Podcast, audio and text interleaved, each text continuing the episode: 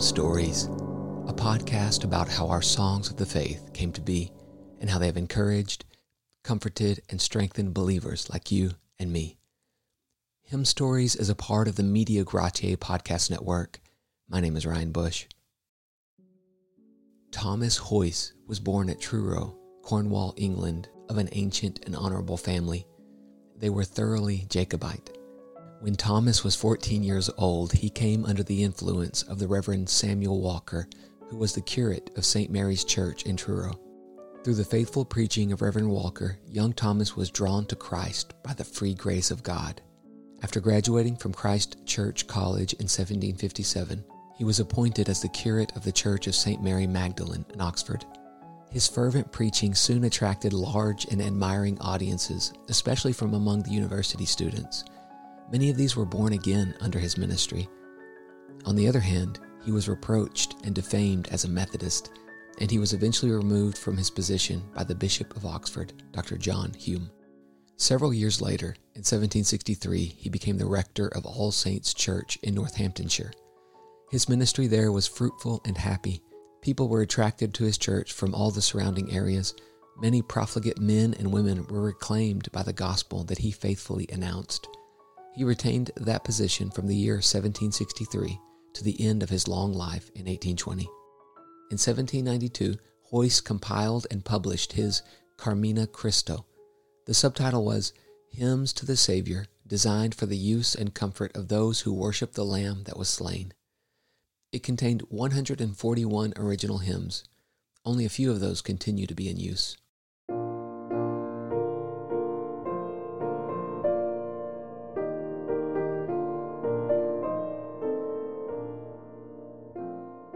One hymn still used today is titled Come and Welcome. It's an evangelistic hymn that encourages sin dead hearts to come to Christ by unfolding the mercies and promises of God before them. The first stanza says, From the cross uplifted high, where the sinner deigns to die, what melodious sounds I hear bursting on my ravished ear. Love's redeeming work is done. Come and welcome, sinner, come. While this song is most often sung to the tune Rosefield, the tune that you hear playing now, Indelible Grace recently produced a version of this song with a new tune and modern instrumentation.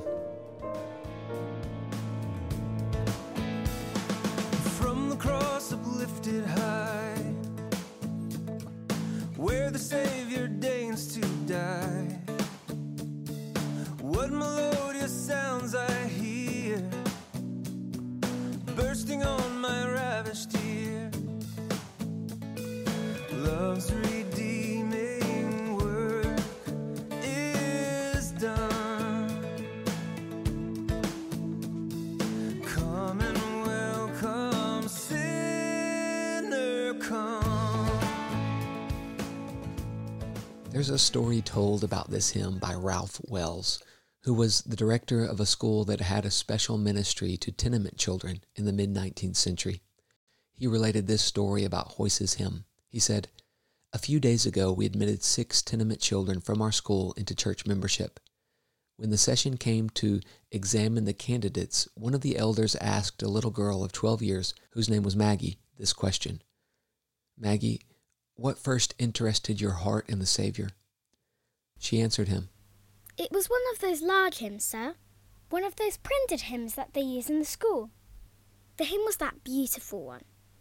From the cross uplifted high, where the Saviour deigns to die. What melodious sounds I hear, bursting on my ravished ear. Love's redeeming work is done. Come and welcome, sinner, come. Oh, sir, it was those kind words. Come and welcome, sinner, come.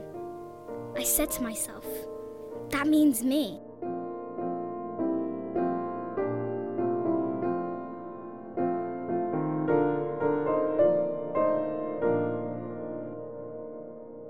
There's another hymn by Haweis in Carmina Christo I want to share with you. It's called Dark Was the Night and Cold the Ground. You may have heard that title from the work of blues singer Blind Willie Johnson, who recorded a song in 1927 by the same name. He borrowed the title from Haweis.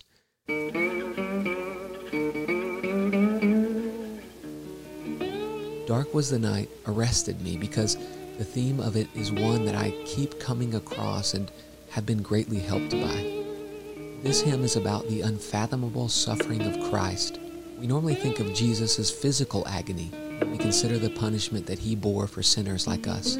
His physical travail was jaw droppingly horrific. I remember watching the movie The Passion of the Christ for the first time. I literally crumpled to the floor at one point, overwhelmed by Christ's physical torture.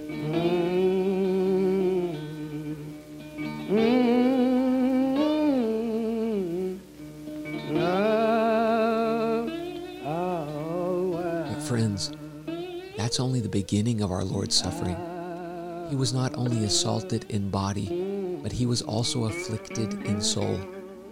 It wasn't only physical brutality that he underwent, but he groaned under spiritual violence too. Never has anyone had to bear up under so great a weight of suffering. No one has ever been so anguished as Christ was. William Swan Plumer put it this way He said, Never was such a sacrifice made as that made on Calvary. His whole person made the offering.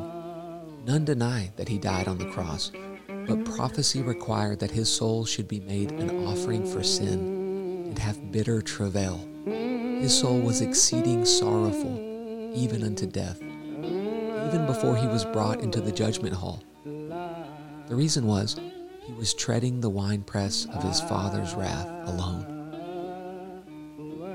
Dark was the night, and cold the ground on which the Lord was laid.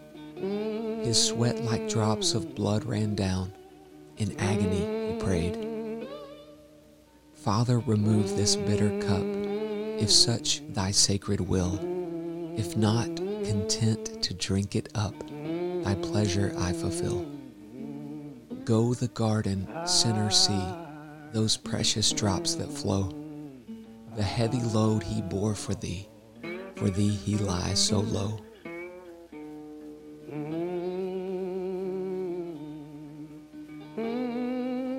It pleased the Lord to bruise him, he hath put him to grief. When thou shalt make his soul an offering for sin, he shall see his seed. He shall prolong his days, and the pleasure of the Lord shall prosper in his hand he shall see the travail of his soul and shall be satisfied.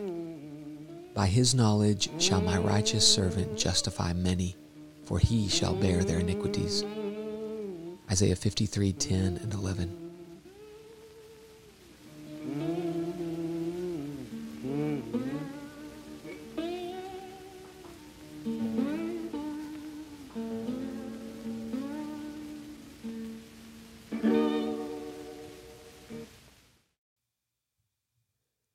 Thank you for joining me in this episode of Hymn Stories.